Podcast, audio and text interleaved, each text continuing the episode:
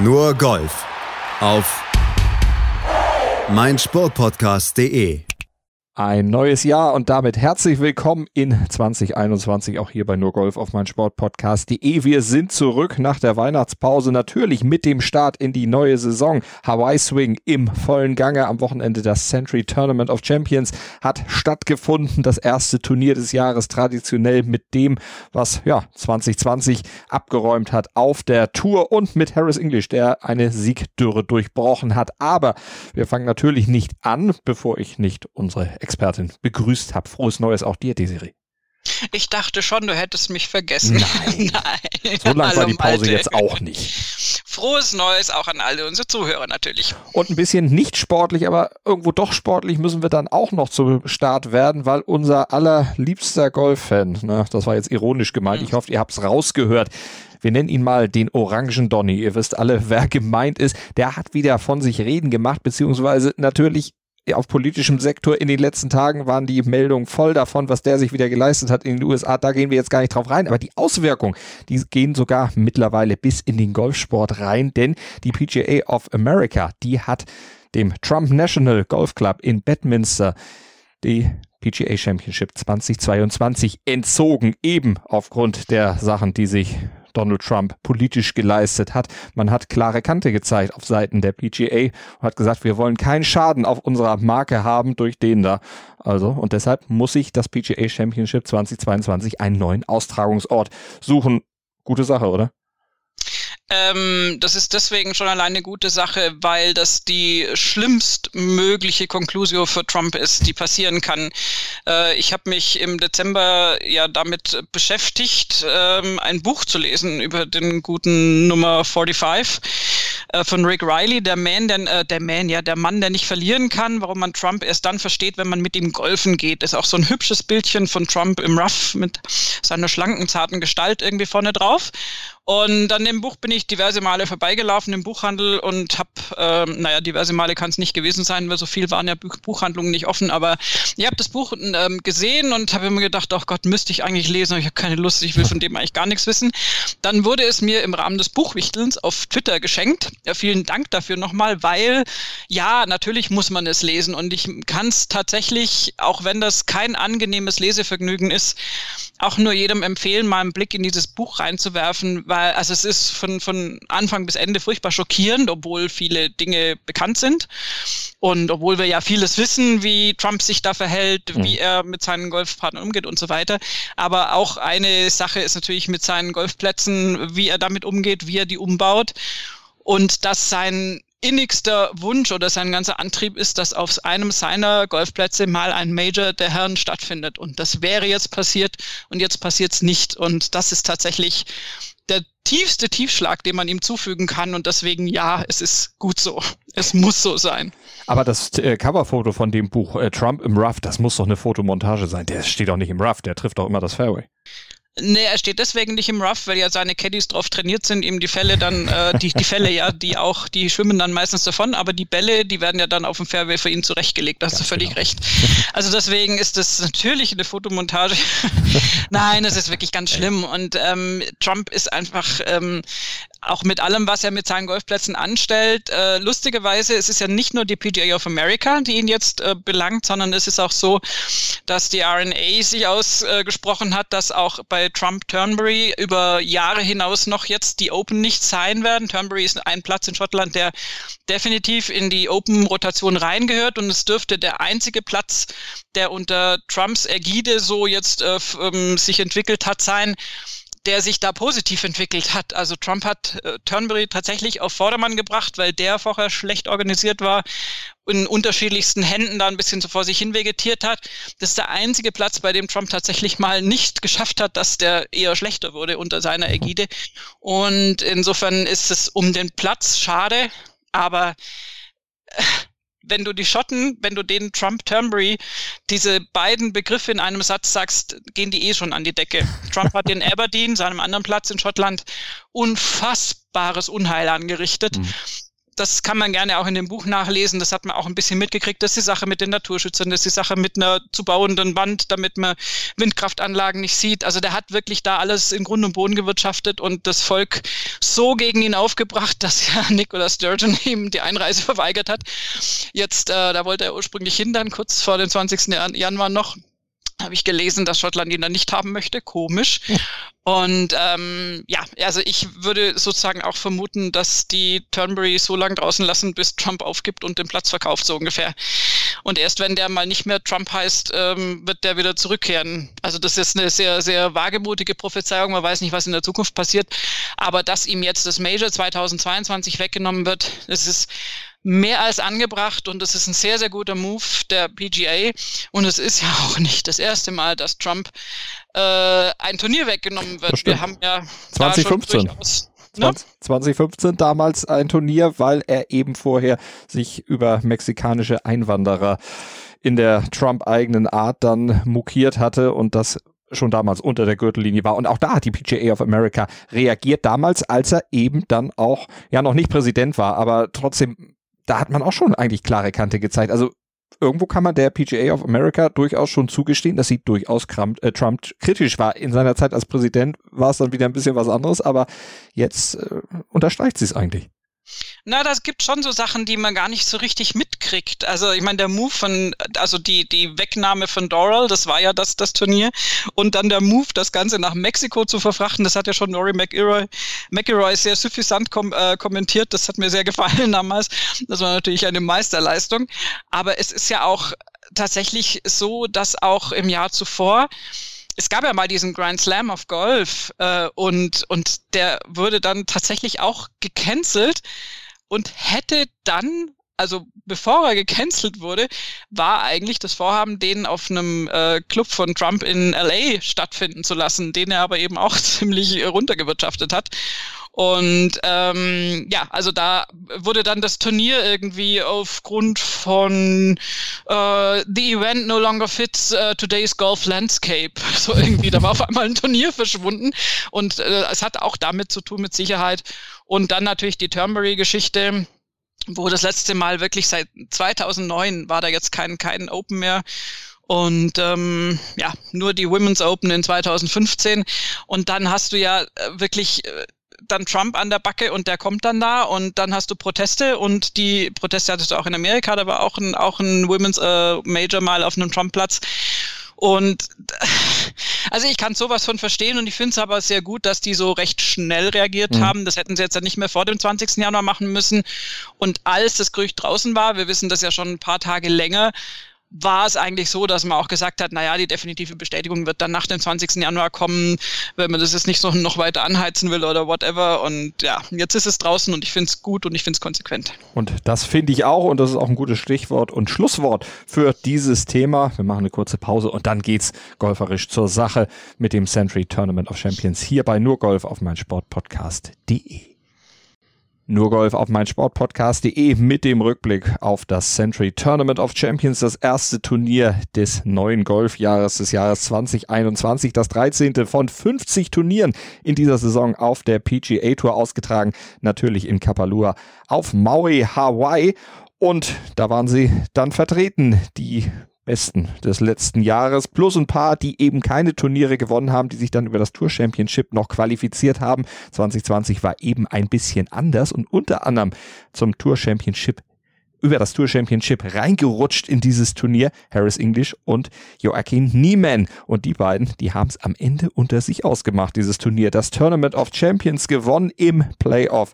Da hat sich Harris English am ersten Extraloch durchgesetzt und seit 2013 seine Durchstrecke, die seitdem währte, endlich beendet. Doch nochmal wieder auf der PGA Tour ein Turnier gewonnen. Desiree, jetzt haben die beiden, die eigentlich unter normalen Umständen nicht unbedingt qualifiziert gewesen wären, dieses Turnier Turnier gewonnen. Macht's das jetzt irgendwie etwas anrüchig? Ach nee, Quatsch. Also ich meine, Harris English hat jetzt äh, ja so eine so eine Reihe von von Ereignissen letztendlich fortgesetzt. Wir hatten in den vergangenen Monaten unglaublich viele nach langer Zeit wieder mal Gewinner. Also ähm, herausragend natürlich Stuart Zink, der elf Jahre gebraucht hat, bis er dann wieder einen Sieg eingefahren hat. Wir hatten Martin Laird nach sieben Jahren, Brian Gay nach sieben Jahren. Ähm, Robert Strapp nach sechs Jahren, Sergio Garcia und Hudson Swafford hatten auch drei Jahre, glaube ich, nicht gesiegt.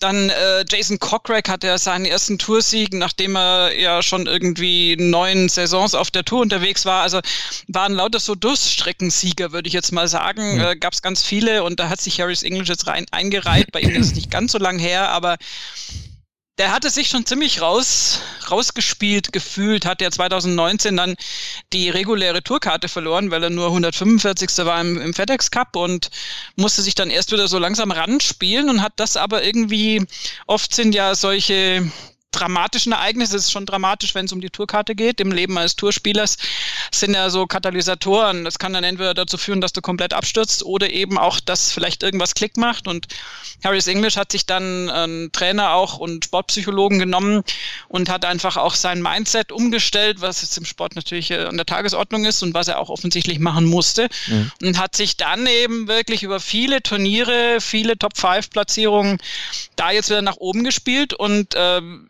eben, er wäre ja nicht bei dem Turnier jetzt auf Hawaii dabei gewesen, wenn er es nicht bis nach Atlanta geschafft hätte. Das ist natürlich dann nochmal eine andere Nummer als nur in Anführungszeichen Top 120 und die Tourkarte gesichert.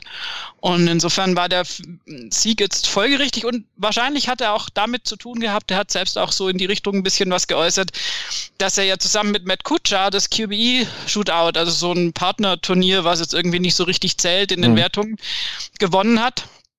Und dass ihm vielleicht hat ihm das auch so ein bisschen Blut lecken lassen, dass er auch mal wieder gemerkt hat, wie sich das anfühlt. Und offensichtlich ist er wieder in den Kreis zurückgekehrt, derer, die da einen Sieg heimbringen können. Es hat ihm mit Sicherheit gut getan. Und wenn wir mal auf seine Statistiken gucken, dann hört ihr auch, warum er gewonnen hat. Also 51 von 61 Fairways getroffen, 62 von 72 Grüns in Regulation und 113 Putts hat er gebraucht über vier Runden. Also, ja, die minus 25 am Ende, man weiß, wo sie herkommt das auf jeden Fall. Wobei es am Schlusstag ja erstmal gar nicht so aussah. Also ja. so nach der Halftime, wenn wir es mal so nennen wollen, ähm, hatte er gerade mal vom Ergebnis her ein Bogey, ein Birdie, also Even Paar gespielt und Joachim Niemann ist da losgezogen wie die Feuerwehr auf den Front Nine. Der hat ja sechs Birdies gespielt auf neun Löchern, war dann da an ihm vorbeigezogen und auch Ryan Palmer war übrigens gleich platziert mit ähm, mit äh, Harris English und hat genau dasselbe Schicksal in Anführungszeichen erlitten, ähm, nämlich auf den äh, Front Nine irgendwie auch letztendlich zwar etwas spektakulärer mit zwei Bogies und einem Eagle, aber auch wieder mit Even Paar rauszugehen und beide haben dann auf den Back Nine gezündet und bei Ryan Palmer war es dann ein Tick zu spät. Außerdem hatte der sich noch einen Double Bogey an der 11 geleistet, was ihn echt nochmal zurückgeworfen hat. Deswegen war die Schlussoffensive mit noch vier Birdies bei ihm nicht ausreichend. Der war dann im Prinzip schon draußen. Aber Harris English hat eben dann auf den Back Nine sich erinnert, dass er vielleicht noch was tun, mut, äh, tun muss. Hat dann Birdie 11, 12, 13, 15 gespielt, konnte sich auch das Bogey an der 16 zumindest so noch leisten, dass ihn dann Birdie an der 18 ins Playoff gebracht hat. Aber lange Zeit sah das so aus, als ob Joaquin Niemann mit einer blitzsauberen bogiefreien minus 9 in der Schlussrunde da eventuell den Sieg für sich noch äh, alleine heimbringen kann. Also wenn der Birdie-Putt am Schlussloch nicht reingegangen wäre, hätte Harris English da das Nachsehen gehabt. Andererseits war das eine Eagle-Chance, das ist ein paar fünf. Er hätte es da sogar schon klar machen können. Also das war wirklich Crunch-Time dann hinten raus. Kronstein hinten raus. Eine 64 hat Niemann am Ende gespielt, also die beste Runde des Tages, glaube ich, dann auch absolviert auf dieser Schlussrunde, aber es hat dann eben ganz knapp nicht gereicht, war das erste Playoff, in das äh, Joachim Niemann auf der PGA Tour eingezogen war und das hat er dann verloren, aber das wird ihn sicherlich nicht weit zurückwerfen. Hm, nee, das glaube ich auch nicht. Interessanter ist tatsächlich, dass Justin Thomas es nicht geschafft hat, ähm, aus seiner Ausgangsposition, ja. der war auf Platz 5 vor dem Finale, hätte ich viel drauf gewettet, dass der da jetzt mal so richtig noch loslegt. Ja. Ist ja auch nicht so, dass er da noch nie gewonnen hätte. Nö, und vor allem vier Schläge oh. Rückstand, das ist auch was, wo Justin Thomas ja. normalerweise sagt, ach komm, das kriege ich mhm. am letzten Tag noch geregelt, aber bei dem Turnier war aus seiner Sicht relativ wenig normal, weil er ja, sich auf der Samstagsrunde was geleistet hat, was ihm sehr, sehr nachhing. Genau, was wir alle vielleicht nicht gehört hätten, was das Ganze nicht entschuldigen soll, wenn da Zuschauer dabei gewesen wäre und äh, sozusagen Lärm. Aber beim Golf ist es wie in der Fußball-Bundesliga. Man hört zurzeit vieles, was man nicht hören will. Ja. Sei es nun äh, das, äh, was von der Trainerbank im Fußball so kommt oder eben beim Golfen auch, was die Spieler natürlich vor sich hin murmeln oder schimpfen oder wie auch immer. Und äh, Justin Thomas hat sich da leider für einen, ähm, naja, wie soll man das jetzt umschreiben, äh, sehr homophoben genau. Ausdruck genau. ähm, äh, gegen sich selbst, aber es macht es natürlich nicht besser ja. entschieden. Und äh, also als er halt einfach einen Putt nicht gemacht hat, der hätte reingehen müssen und äh, hat sich selbst dann da leider sehr un ungünstig äh, beschimpft und so wie man das eigentlich nicht machen sollte hat es dann auch erst nach der Runde realisiert. Der hat es in dem Effekt sozusagen auch gar nicht richtig gemerkt und mir ihm das hinterher gesagt und der hat sich wirklich, also ausführlichst und ich bin mhm. mir ganz sicher auch echt ehrlich entschuldigt, ja, der war so entsetzt. Auch. Das ich also das richtig erschrocken über sich selbst. Also ja. die, die Statements von ihm, die lesen sich genauso, die hören sich auch genauso an. Also der war wirklich entsetzt, was er da gesagt hat und hat ja auch dann auch am Sonntag gesagt, das hätte ihn die ganze Nacht beschäftigt. Deshalb war es auch was, was für ihn am Sonntag gar nicht unbedingt im Mittelpunkt stand, jetzt ein Golfturnier gewinnen zu wollen, sondern eigentlich, äh, ja, letztlich die Geschichte, wie kann ich denn sowas bloß sagen? Geht doch gar nicht. Ja, und also er hat dann ähm, letztendlich, ich meine, da ist Justin Thomas ist schon irgendwie relativ äh, geradeaus in dem, was er sagt und in dem, was er denkt. Und er hat also neben wortreichsten Entschuldigungen und auch hm, sicher ehrlich gemeinten Entschuldigungen hat er halt auch gemeint, okay, das ist äh, so, also jetzt ein bisschen sehr frei zusammengefasst, wir lernen alle permanent mhm. dazu und entwickeln uns als Spieler. Und es hat er jetzt nicht ganz so gesagt, aber nach dem Motto, ich hätte, mich, ich hätte gern gehabt, dass es jetzt das nicht braucht, um mich weiterzuentwickeln, aber das hat ihn tatsächlich sehr beschäftigt und auch sehr schockiert. Und Insofern, ja, das also da, da kämen wir jetzt in ein äh, Thema rein, über das man stundenlang diskutieren könnte, auch was, was in anderen Sportarten da manchmal dann im Affekt äh, passiert. Ähm, es war nicht in Ordnung und ich glaube, er hat es tatsächlich mit dem verlorenen Turnier letztendlich bezahlt. Es soll jetzt um Gottes Willen die Leistung von Niemann und, und, und Englisch nicht schmälern, aber das ist eigentlich die Wiese von Justin Thomas und ich glaube, wenn der dann ganz normal siegeshungrig befreit aufgespielt hätte, dann hätte er, da ging es um einen Schlag letztendlich. Das ist ja. für den Kinderspiel. Also aber nur so lernt man dazu. So hat er selbst das jetzt ja auch gesehen und äh, er kann sich das auch absolut leisten. Und ich weiß ja nicht so, dass er noch nie gewonnen hätte und auch dort noch nie gewonnen hätte. Ähm, der wird da auch wiederkommen und ja, und ähm, ich denke, der wird daran notgedrungen reifen und hilft ja nichts. Also ist so ein klassisches hilft ja nichts bei mir. Apropos Reifen, was machen wir denn aus Bryson DeChambeau? Der ist auf der Schlussrunde mit einer 66 dann nochmal neun Plätze nach oben gekommen, am Ende geteilter Siebter der arbeitet ja nun auch, der reift ja oder sein Körper, der reift ja auch. Von Woche zu Woche wird immer breiter. Jetzt hat er nicht unbedingt nennenswert noch mehr zugelegt. Viel mehr geht eigentlich auch gar nicht. Also diese Popeye, nee, nicht Popeye, Meister Propper Statur, die hat er ja nun mal schon viel mehr glaube ich, wäre dann auch einem Golfschwung durchaus abträglich. Aber trotzdem, die Geschwindigkeit, die er eigentlich hätte haben wollen mit dem Driver, hat er nicht erreicht. Entschuldigung. Du lachst über Meister Popper. Ich, ich, werde nie wieder Bryson de Shampoo anschauen können, ohne an Popeye zu denken. Vielen Dank, Malte. Aber erst nach Konsum von Spinat. Ja, ich habe auch Olivia nicht vergessen. oh Gottes Willen, es tut mir leid. Oh Gott, Lachanfälle on air, das ist das Peinlichste überhaupt. Und keiner findet es sonst lustig. Nein, also. Ich ähm, schon. ja, das ist noch schlimmer. Wir zwei und sonst keiner. Nein, ähm, Bryson DeChambeau, das ist das, was wir äh, schon lange beobachten und ja, was uns im Golfsport immer wieder ereilt. Das sind ja äh, natürlich dann so Momente, wo der dann zulegt, wo der dann unglaubliche Weiten schlägt, wo er sich hochpimpt, sagen wir es mal so, mhm. also körperlich und äh, golfleistungstechnisch. Und wo du dann sagst, boah, das ist ein neuer Sport und die anderen können alle nicht mehr mithalten und es wird nie wieder so sein, wie es vorher war. Ähm, ich war damals schon etwas pessimistisch, das soll jetzt nicht besserwisserisch klingen, aber es ist tatsächlich so, es hätte mich sehr gewundert, wenn er das zu 100 Prozent hätte durchziehen können. Und Bryson ist auch jemand, der, der immer an sich arbeitet. Also genauso wie es tatsächlich Golfer gibt und ich habe auch sehr viele Podcasts jetzt über die Weihnachtszeit gehört, äh, auch gerade jetzt so von amerikanischen Kollegen, auch so mit, mit vielen Profis zu Gast und da gibt's schon, die sagen immer wieder, es gibt so einen gefährlichen Punkt, wo du sagst, hey, alles super, läuft doch. Und bei Bryson DeChambeau wird es diesen Punkt nie geben, weil der ein totaler Kämpfer ist und so wird er auch von den Kollegen eingeschätzt und das ist ja offensichtlich, das siehst du ja auch, mhm. dass er immer weiter will, immer sich verbessern will und das führt zwangsläufig aus meiner Sicht dazu, dass er sich auch immer wieder aus einem Zustand, in dem er so quasi in dieser Woche oder in dem Moment eigentlich alles gerade mal stabil hätte, was ja sowieso schwierig genug ist, das dann zu halten, auch noch wissentlich wieder herausbewegt, weil er doch noch an eine andere Stelle hin möchte, weil er doch noch was anderes verbessern möchte. Also der normale Golfer, jetzt mal sehr übertrieben auch ausgedrückt, strebt danach, seine Optimalform zu finden und die dann möglichst konsistent zu halten und möglichst auf höchstem Level gute Platzierungen einzufahren. Und bei Bryson DeChambeau ist es so, dass der gar nicht mal so nach einer Platzierung strebt, habe ich das Gefühl, sondern der will der will sich selbst und sein Prinzip vervollkommnen. Dafür spricht übrigens auch, ich habe ähm, den Golf Subpar Podcast gehört mit Colt Noss. Das ist relativ interessant, was die manchmal machen, weil sie auch Ex-Profis sind und die haben dann äh, interessante Leute auch zu Gast. Auch Justin Thomas war da übrigens neulich. Mhm. Und ähm, die haben dann auch letztendlich darüber gesprochen, über diese Sache mit den, mit den gleich langen äh, Schlägerschäften, die Weißende Shampoo spielt. Und das das natürlich Vorteile hat, aber eben den ganz ersichtlichen Nachteil erstmal, dass er das Wedge-Play äh, natürlich schwieriger hat, weil er die ganz kurzen Schläger, die wir alle so gern mögen, weil man sie gerne gut kontrollieren kann, oder jedenfalls viele mögen die, weil die natürlich dann länger sind als sonst. Insofern macht das sich da schwerer, was vielleicht bei einem anderen Schläger jetzt bei den langen Eisen dann wiederum wieder einfacher wird oder Vorteile bringt.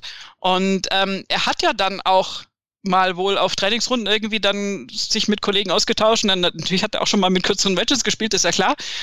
Und das ging dann auch besser. Und er hat eigentlich so praktisch, er hatte eigentlich einen guten Zugang zu diesen doch kürzeren Wedges und hat dann aber gesagt, ja, ist aber egal, aber ich bleibe jetzt bei meinem Prinzip, weil ich habe jetzt dieses gleiche Schaftlänge und so weiter, dieses äh, System für mich erfunden und ich möchte das durchziehen, auch wenn es quasi schwieriger ist. Ja, also er sucht nicht nach dem leichtesten Weg, sondern er sucht nach dem konsequentesten Weg.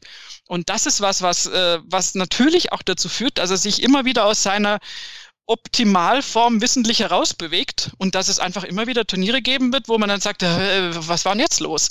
Und insofern, ich würde bei ihm jederzeit wieder so einen Ausrutscher nach oben erwarten, aber ich kann im Moment zumindest, wo er noch so gefühlt Work in Progress ist, trotzdem er so viel erreicht hat, würde ich im Moment nicht erwarten, dass er jetzt fünf Turniere hintereinander immer Top 3 ist, sondern dass da immer wieder Ausschläge nach oben und halt auch ein paar so ins Mittelfeld sind. Mhm. Ja, gucken wir mal, wie es dann im Laufe der Saison dann noch weitergeht für ihn, wie sich das alles noch entwickelt, was er noch alles optimieren kann. Ich denke mal, der wird noch Dinge finden, die da sicher noch einer näheren Untersuchung dann bei ihm nochmal unterzogen werden. Gucken wir auf ja, John Rahm, der ist bei seinen vier Auftritten bisher beim Tournament of Champions immer in den Top Ten gelandet, jetzt schlaggleich mit Bryson DeChambeau, geteilter siebter John Rahm, den wir ja jetzt auch schon seit ein paar Jahren, gut, so lange ist er jetzt noch gar nicht, äh, dann wirklich im Fokus der Öffentlichkeit, denkt man immer nur, weil er schon so viel gewonnen hat, aber den wir immer ja dann auch für ein Major ins Gespräch bringen. Letzte Saison hat's nicht geklappt. Klappt's diese? Puh. Ah, also das ist immer schwer vorherzusagen. Erstens, ja, kann schon sein. Zweitens ist die Frage, wie der Schlägerwechsel klappt. Äh, John Rahm ist jetzt zu Callaway gewechselt und äh, auch da muss man sagen, so Schlägerfirmenwechsel sind gut und schön und klappen manchmal, klappen aber halt auch manchmal gar nicht. Insofern würde ich mich jetzt da mhm. nicht aus dem Fenster lehnen wollen. Ähm, Justin Rose zum Beispiel, das war ja dann auch nicht ganz so erfolgreich, wurde dann ja auch relativiert, zumal es ja auch keine der etablierten Marken war, zu der er gewechselt war, sondern er hat dann doch mal was Neues probiert. Ja, die Honma-Geschichte war tatsächlich, also das habe ich nie ganz verstanden, mhm. aber wenn es geklappt hätte, wäre es natürlich der Knüller gewesen. Das Klar. ist immer die Sache mit der Fahrradkette. Ähm, Im Fall von John Rahm, also erstens ist es ihm absolut zuzutrauen, dass er, also dass es nichts mit den Schlägern jetzt zu tun hat und dass er sich da sehr schnell drauf einstellen wird und dann, also dass das also blöd formuliert ist ein Schlägerwechsel, Schlägerfirmenwechsel, besonders wenn es durchaus ein bisschen unter, äh, unterschiedliche äh, Arten von Schlägern sind, grundsätzlich immer ein Risiko für einen Spieler. Man kann aber schon sagen, okay, es gibt Spieler, denen man vielleicht zutrauen würde, dass sie damit weniger Probleme haben. Und John Rahm ist schon so ein Spieler, bei dem ich vermuten würde, dass er das, dass er das gut hinkriegt und dass das ja dann ein Schlägerwechsel machst du ja eigentlich auch, um Dinge zu optimieren und nicht um mhm. schlechter zu werden. Aber ich weiß halt nicht, wie lange er dafür jetzt braucht irgendwie und wie er sich da jetzt im Moment fühlt, ist schwierig einzuschätzen. Er ist jetzt schon länger zwar beständig vorne mit dabei, aber jetzt nicht mit so einem Wahnsinnspeak, mit so einer wahnsinnigen Höchstleistung aufgefallen. Und äh, gerade dann ist ehrlich gesagt die Chance, dass das übermorgen in Anführungszeichen passiert, recht groß. Also John Rahm, das ist eine Frage der Zeit. So können wir es vielleicht stehen lassen. Dann sind wir auch da auf die laufende Saison gespannt. Gucken noch schnell auf Dustin Johnson, geteilter Elfter zum Start ins Jahr. Ja, der hat auch andere Fokus oder Dinge im Fokus als jetzt das Tournament of Champions. Oder? Ja, also DJ, äh, das ist, äh, das ist einfach, einfach, äh, Entschuldigung, aber der braucht das auch nicht unbedingt. Also das ist äh, dieses Century Tournament, das ist, also wenn das so Spieler wie Harry's English gewinnen, die haben da so unglaublich äh, viel mehr davon mhm. und haben das so viel nötiger auch in Anführungszeichen. Ich habe übrigens auf Twitter auch eine nette Frage neulich ähm, gelesen, die mich sehr beansprucht hat. Also, also es war eine Quizfrage quasi und ich habe sie leider nur zu vier von fünf Punkten lösen können, sehr peinlich. Und da ging es darum, welche der aktuellen Top 25 Weltranglistenspieler vor exakt zehn Jahren auch schon Top 25 waren. Ja, das, das ist dabei. Das war einfach tatsächlich. Ja. Also ich hätte auch, also meine Großmutter verwettet, äh, Entschuldigung, beide Ruhe, den Frieden, sorry.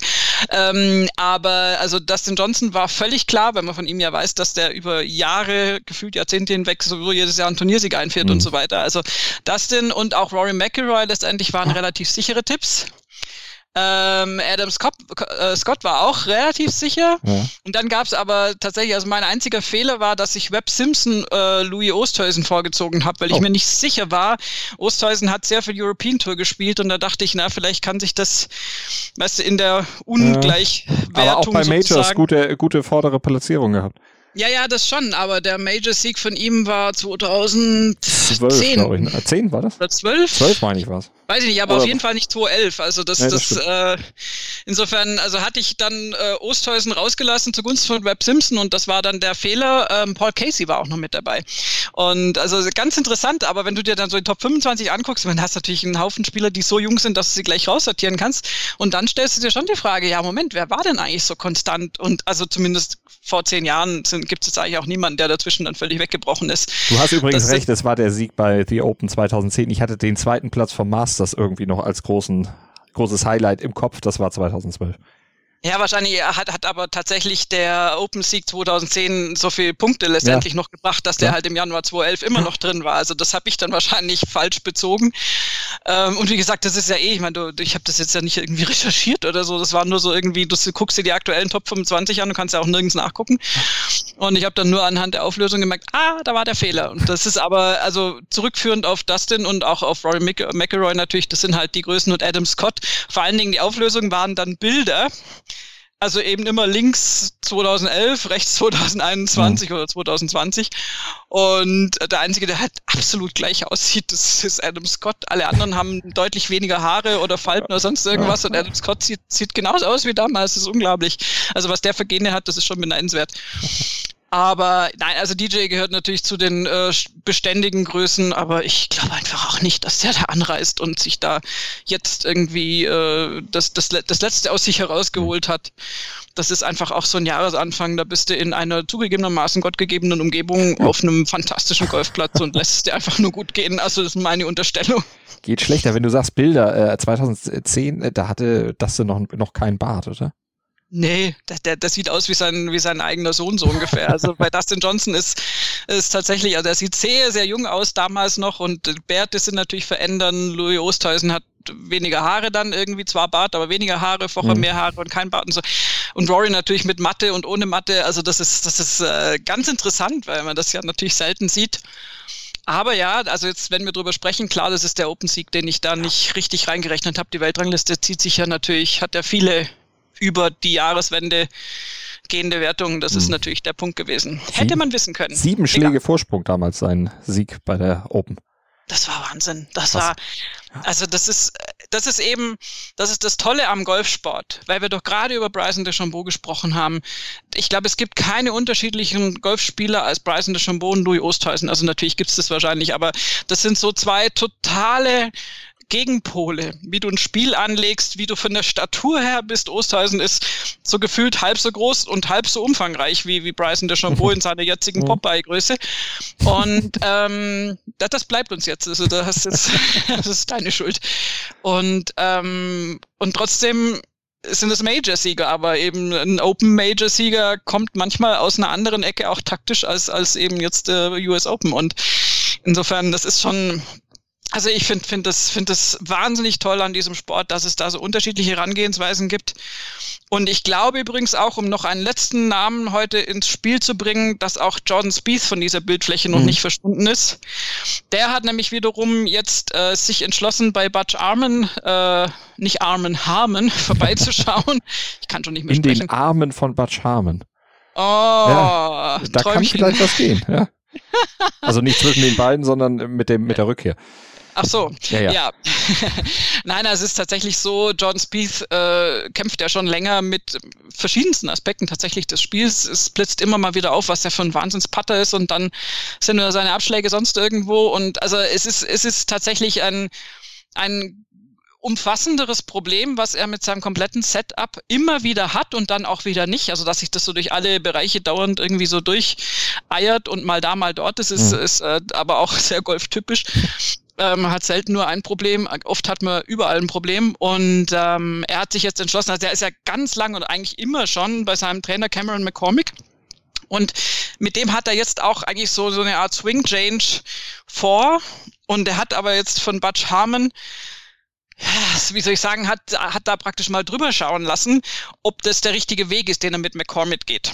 Und mhm. äh, McCormick äh, wird ihn also weiter betreuen, aber Butch Harmon ist es so ein bisschen der externe Berater ähm, im Fall von Jordan Spieth. Das ist was, ich glaube, wir haben auch schon drüber gesprochen und wir haben, glaube ich, auch beide schon gesagt, dass das eigentlich dringend nötig wäre, weil das System von Spieth oder das Umfeld von Spieth ist sehr stabil, was ja auch positiver haben kann. Aber nachdem wie das jetzt seit 2017 läuft, sieglos und Absturz in der Welt Weltrangliste und so, brauchst du einen Impuls. Und es kann ja sogar sein, dass der bei McCormick gut, gut aufgehoben ist in der dauerhaften Umsetzung von irgendeinem Change. Mhm. Aber dass er da Butch Harmon jetzt draufschauen lässt, finde ich eine super Idee. Ja. Das kann ihn eigentlich nur vorwärts bringen. Und ich glaube, wenn bei Jordan Spieth, das ist so, da sind jetzt so ein, zwei Zahnrädchen, die nicht so laufen, wie sie sollen. Und wenn du das schaffst, die irgendwie auf Spur zu bringen, dann ist er auch ganz vorne mit dabei. Das Talent hat er auf jeden Fall und das sind, glaube ich, wirklich nur Nuancen, die da gerade gerückt werden müssen, um dann auch im Kopf irgendwas zu bewegen, dass es Klick macht und er vor allen Dingen auch wieder dran glaubt, dass er es kann und es dann eben auch immer noch öfter abrufen kann, wiederholen kann und dann eben wieder da ist, wo er mal war. Äh, lass uns noch ganz kurz auf Louis Osthäusen eingehen. Louis ist ja nicht sein richtiger Name. Weißt du, wie er richtig heißt? Das ist äh, mir so eine Art Spitzname. Was? Nee, keine Ahnung. Lodevicus Theodorus, genannt Louis. Nee. Ja, Wikipedia weiß nicht. Bescheid. du hast heim ich habe dich gelangweilt und du hast heimlich nebenher gegoogelt. Das ist ja schockierend. Okay. Ich, ich musste ja das 2010, ich musste dich da ja äh, äh, da herausstellen, dass du recht hattest und ich nicht. Naja, das ist ja auch selten der Fall, aber egal. ähm, stimmt, also das aber Ludovicus Theo, wie, wie Theo, was? Theodorus. Theo, Theodorus. Mon Dieu. Das ist, das ist mal ein Name. Theodorus, ich weiß nicht genau, wie man es im Afrikaans oder im Südafrikanischen dann äh, benennen würde, aber. Nee, also das wusste ich tatsächlich nicht. Äh, bei Louis würdest du ja jetzt auch nicht irgendwie auf einen Spitznamen kommen. Das ist ja dann doch äh, eher mal ein normalerer Name. Ähm, oh, verkauft ja, sich natürlich besser für den amerikanischen Markt. ich glaube eher, dass das aus Schulzeiten kommt, wo halt seine Klassenkameraden gesagt haben, hey komm, bleib doch zu Hause mit dem Namen. Ich kenne das selbst von mir, auch Desiree ist kein guter Name für die Schule da habe ich mich, äh, habe ich lange Zeit gebraucht, um mich dann im Studium an anderen Orten von irgendwelchen äh, Verballhornungen und Spitznamen da lösen zu können. Insofern ähm, habe ich großes Verständnis für Louis. und dieses Verständnis werden wir dann auch in den weiteren Monaten dieses Jahres sicherlich aufbringen, nicht nur für Louis Oosthuizen, sondern generell fürs Golf und für alles, was da dann mit zusammenhängt. Wir begleiten die Touren natürlich wieder durch das Jahr hier bei Nurgolf auf mein Sportpodcast.de. Danke für euer Interesse an unserem Jahresstart und danke wie immer dir, Desiree. Sehr gerne. Nur Golf auf mein Sportpodcast.de